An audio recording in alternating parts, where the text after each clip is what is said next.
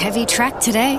Yeah, not vibing risky lettuce. Getting sinker vibes. I don't know. Says on the Tab app she's firming. Don't just vibe it. Get expert tips in Tab's new race feed. Tab. We're on. What are you really gambling with?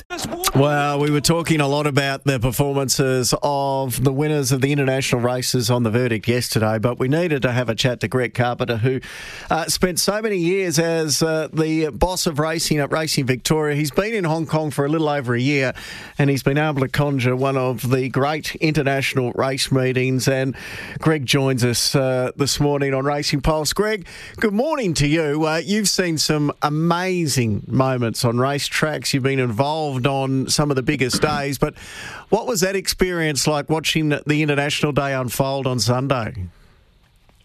Good morning, Michael, and uh, everyone listening. I, 42 years uh, as a racing administrator, I've seen many fantastic days at a racecourse, many great races. Um, but uh, on Sunday, I had the privilege of witnessing one of the great days of international racing. And I think, Michael, if racing is to stay relevant around the world for racing fans. People have to embrace international competition, and you could see why on the Sunday. Four magni- magnificent contests. We'll talk about them uh, in a moment. But Golden Sixty for me was probably the greatest individual performance I'd seen, particularly in Hong Kong on International Day. And then just 40 minutes later, we saw the Hong Kong International Cup, which was just a great contest romantic warrior coming back from his Cox Plate victory and getting another close photo over Luxembourg from Aidan O'Brien stable and Hishi Iguazu. It was one of the great races. So you wrap it up, all the thousands of international fans, particularly Australians, that were up there on Sunday. I think the vast majority went there hoping that they would witness the great Golden Sixty and that he would win despite the barrier. And at the end of the day, 27 wins from 30 starts, I think Sunday was his greatest victory. Uh, he was staggering, wasn't he? At eight years of age, outside barrier, first up for over 200 days. Uh, unfortunately for us, it's hard to get a line on Golden Sixty because he's never raced out of Hong Kong. He's taken on the internationals that have come to him. But, you know, as a, as a former handicapper and a ratings expert, um, where does he sit um, when we're trying to get a guide on all the champions that we've seen in recent years? Well, it's interesting, Michael. I said in the post-race uh, press conference on Sunday night, horse races aren't won by ratings; they're won out on the track. I have never seen a more competitive equine athlete in my life, and for many years, like you and all the other racing fans uh, around the world, I could only watch him on television, particularly through COVID. Golden Sixty gives everything he has to every contest, whether it's a barrier trial or a race. I've never seen a horse come off the track so spent after every race, after every time he goes onto the track. Uh, he gets very hot. Um, he he really heaves with his breathing post race because he is just the ultimate competitor. He gives everything he possibly can. He doesn't leave anything out there. It's a remarkable relationship that's been built with Francis Lui and also Vincent Ho. Vincent had a lot of pressure on him on Sunday. He was brilliant at Happy Valley on Wednesday. He won the International Jockeys mm. Championship, the first uh, local Hong, Hong, Kong rider to do that. Uh, I think um, Stanley Chan's heart sunk a beat when he drew 14 at the barrier draw on Thursday. I, I said to Stanley, um, your daughter is getting married tomorrow. That's on Friday. Enjoy the day and then think about the barriers and, and the race on Sunday. But it mattered little in the end because Vincent was able to jump. There's a beautiful 500 metre run down the back straight. It could have been posted, he could have jagged him back, but at a split second, he actually got into the three wide line, midfield with cover. Um, and we've all seen that magnificent turn of foot that Golden Sixty can produce. Um, and he let down magnificently from the top of the straight and put the race to bed um, a long time out. You see these beautiful vision nowadays, and you can see it of Matt Hill calling a, Cox Plate uh, or, or, a Melbourne Cup where they superimpose the vision of the race and, mm. and you watch Matty call. Well, there's a great a great piece going around on on uh, Twitter of Stanley Chan, the owner, just standing there watching the race as everyone else around him gets excited and starts cheering. And then finally at the 200 metre mark, he just puts one finger in the air and he can yeah. breathe a sigh of relief. But it's just great vision. But again, going back to Golden Sixty, he will be remembered, I think, as the greatest horse ever in Hong Kong, and that's uh, you know up against horses like Silent Witness, Sacred Kingdom, Beauty Generation, Able Friend. But he, he, he there's certainly been none better. I think he's as good as there's ever been. And this year, at the end of it, um, the International Handicapping Group will say that Sunday was his best performance of all time at the age of eight, and he will be the highest rated older miler in the world, mm. which is fitting acknowledgement. And, and, we are very blessed to have had him. Um, there may only be a couple of runs left in him, um, but just enjoy what we saw on Sunday. It was one of the great, great performances that I've seen in international racing. If he ever did come to Australia during his career, would he have just dominated every race uh, with the, the calibre of horses we've had here? And we've had some very good horses in recent years, especially over the mile. But how would he have fared uh, in a in an ultimate imaginary match race with Winx over sixteen hundred? Well, it's an interesting question, Michael, because the, the basis of success for me on any international campaign is winning. Doesn't matter if it's uh, by a nose or six legs. Um, that was one of the great things of Romantic Warrior and the connections Peter Lau, Danny Shum taking up the challenge of not just staying at home and racking up millions and millions of dollars of Hong Kong prize money, going to Moonee Valley and winning that race and winning it so narrowly. It was the same measurement, I think, of Black Caviar going to Royal Ascot. We all knew how great she was. She went. She didn't win by much, but she won. And I think the, the, the starting point for any international campaign is performing and actually winning on the day, whether it's by a nose or six legs. I've got no doubt that Golden Sixty, uh, had he travelled to whether it was Japan, and we saw him beat Namur and Soul Rush into third and fourth respectively on Sunday, and they just come out of winning the mile championship in Japan and virtually ran to the same margins and same placings with Danon The Kid as they did in that race. Um, if he'd gone to Japan for Yasuda Kinen or if he'd come to uh, to Australia um, for one of the great miles there, he would have been winning more than he would not. Mm. Against Winx over a mile, um, you know, these are the questions that people ask uh, hypothetically. And uh, it, I personally think uh, if it was uh, at a mile, and I say this with a heavy heart and due reference to my great friend Debbie Kepitis, I think Golden Sixty would have won. But it was at 2,000 metres. Uh, I think Winx would be very hard to beat with two kilos. Having said that, it, people uh, look at his form card this year, Golden Sixty. Um, Francis stepped him out to the 2,000 metres and he beat Romantic Warrior. So mm. he, he, he, may not have travelled overseas, but he has gone out of his comfort zone and extended out in distance and, and beaten one of the great horses on the planet. Well, we get um, to see another. In, in these final two races, is there any chance Romantic Warrior could take him on again?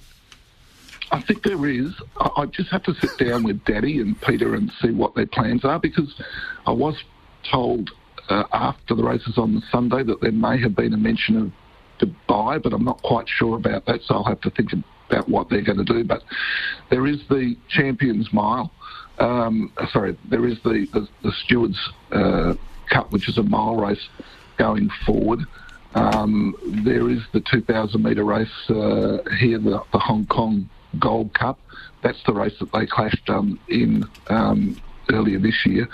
Um, one presumes that if uh, April the 28th is uh, Golden Sixty's last start, he'll stick with the FWD Champions Mile and Romantic Warrior will be back to the Queen Elizabeth Cup. So there is a chance we might see them clash, if not once, maybe twice um, in the coming months. But I think they're going to race um, Golden 60 sparingly. So I not sure that he'll go back out to the 2000, but Danny and Peter might run Romantic Warrior in the mile race uh, in the new year, yep. and that would see a great clash. But it was, it was brilliant racing across all four races, and, and great to see a massive crowd back post COVID.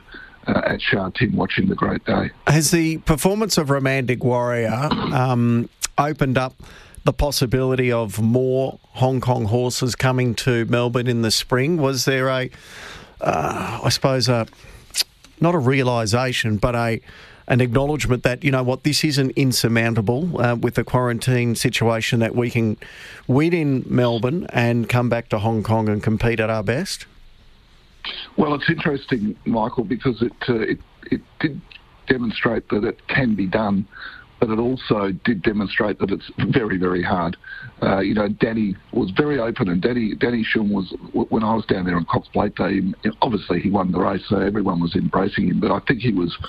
Um, respected and, and welcomed by everyone in the media because he did speak quite mm. honestly and about challenges, and people misconstrued that on some levels that um, he was making excuses leading into the race. But Danny's a very honest and open person who has got enormous faith, enormous faith in that horse, as he did that he would win the Cox Plate despite all the all the uh, hurdles that he had to overcome with quarantine, with feed, with travel, with veterinary processes. Um, and then in returning to Hong Kong, um, what he also had to do was get him back uh, at his very best for Sunday, and he did that, and he had enormous confidence doing it. So it's an interesting question.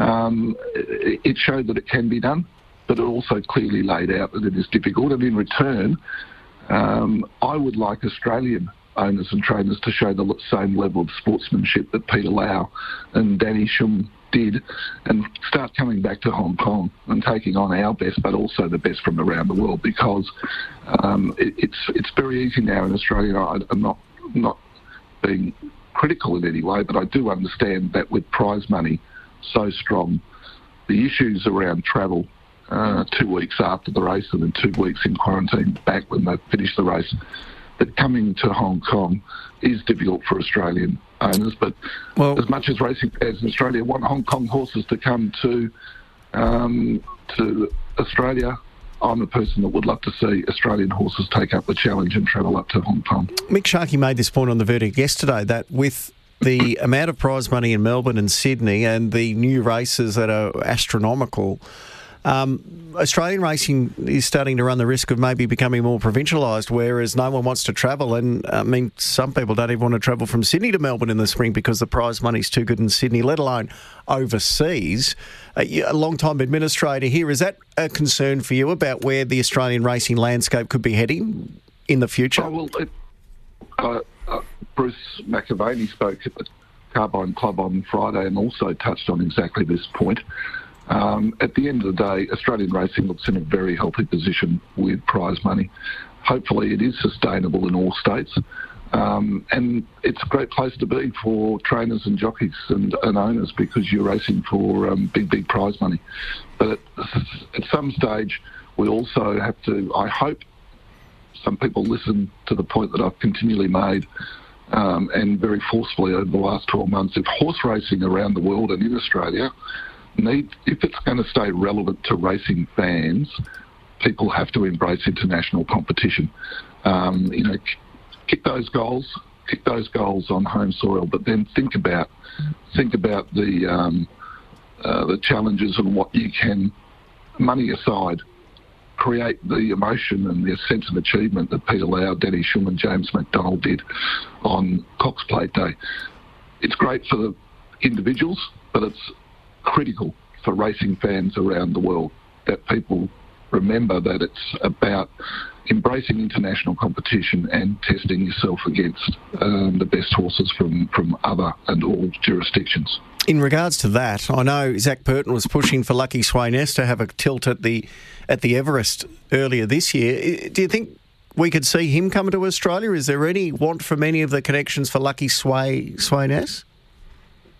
Well, there's a, there's a chance that he will travel, whether it's uh, to Sydney for the Everest or to Japan for a Sprinter Stakes uh, or Royal Ascot in June. I, I, think I think there are options there, and they are open to international travel. But again, the problem going to Australia are the quarantine requirements. Is there any chance that could be, um, you know, um, altered or? Um, reduced well, at all? and, and question. You don't, yeah. have to, you don't have to do the soft shoe shuffle. And, You know, it is it is a it is a challenge that we are looking at closely because we want Australian horses to to travel and compete both in Hong Kong and on the world stage, particularly to us with the timing. Um, so it's it's something that is in the control of uh, Australia and certainly the government. It would be interesting if we could establish protocols for elite equine athletes, uh, not just in horse racing but in, in equestrian pursuits. Um, and if we could uh, you know, make a uh, a very specific and, and minimal, if, sorry, not minimal, no risk um, issue for a certain number of the world's very, very best horses to access different jurisdictions um, with special arrangements around quarantine. But anyway, we're not at that stage. We are where we are, um, but I'd love to see Australian horses travel to Hong Kong, uh, whether it's at the end of April for our um, Champions Day or end of December for our magnificent HKIR Day. Just one last one to uh, finish with. Uh, we've been talking about the equine stars. Uh, are you going to try and steal our superstar humans as well? Uh, James McDonald uh, must be. Uh, very high on the list of the Hong Kong Jockey Club to woo him over there permanently. What's the likelihood of that? Well, we're very lucky that we've got James here until uh, New Year. Um, Katelyn's up here; they're enjoying it, but he's got a lot of big races to win down uh, in Australia. So I think it's something may look at further his career. And you've opened the door beautifully, Michael, because I wanted just to spend 15 seconds at the end of our conversation to say that uh, one of my regrets is that I won't be in Perth on, on Saturday, mm. my hometown, to cheer on one of my state's greatest, if not the greatest uh, of all in Australia, in Damien Oliver. I was there when Damien started his apprenticeship all those years ago, and he used to come into the offices of the Turf Club and ask for the weights for Collie and the weights for Albany, because he had to ring up and chase his own rides. Um, I wanted to be there to cheer him on, and, and Trish and his mum Pat on Saturday, but sadly I can't. Um, he's been uh, an icon to Australian racing. Um, he's been my favourite jockey. Loved him and his brother Jason. Uh, for all West Australians, but for all Australians, it'll be a sad but a, a joyous occasion on Saturday. Uh, and I hope it goes well, Damien. Uh, there's no doubt about that. Um, we'll be actually broadcasting over there Thursday, Friday, Saturday to bring uh, all of the excitement, the atmosphere for Ollie's uh, final farewell in Perth on Saturday. Uh, Greg, um, pencil us in next year over there. Um, uh, Hoss can sit on the bench next week, uh, next year, I should say. He's done an outstanding job over there, Andrew, but we'll be taking the tickets next year because we can't miss an international day after what that was on Sunday. Well done with it all. Well, the racing will be great, uh, Michael, but you'll also find that the hospitality and the arrangements and everything that's done for all our guests is uh, is world class as well. So we'll be here waiting and we'll welcome you with open arms. Actually, you know what? Mick Sharkey hit on something the other day. He said we should maybe get over there for. Golden 60s farewell uh, to racing as well. So we might need to look at that, Greg. You're very welcome. Good on you, mate. Greg Carpenter.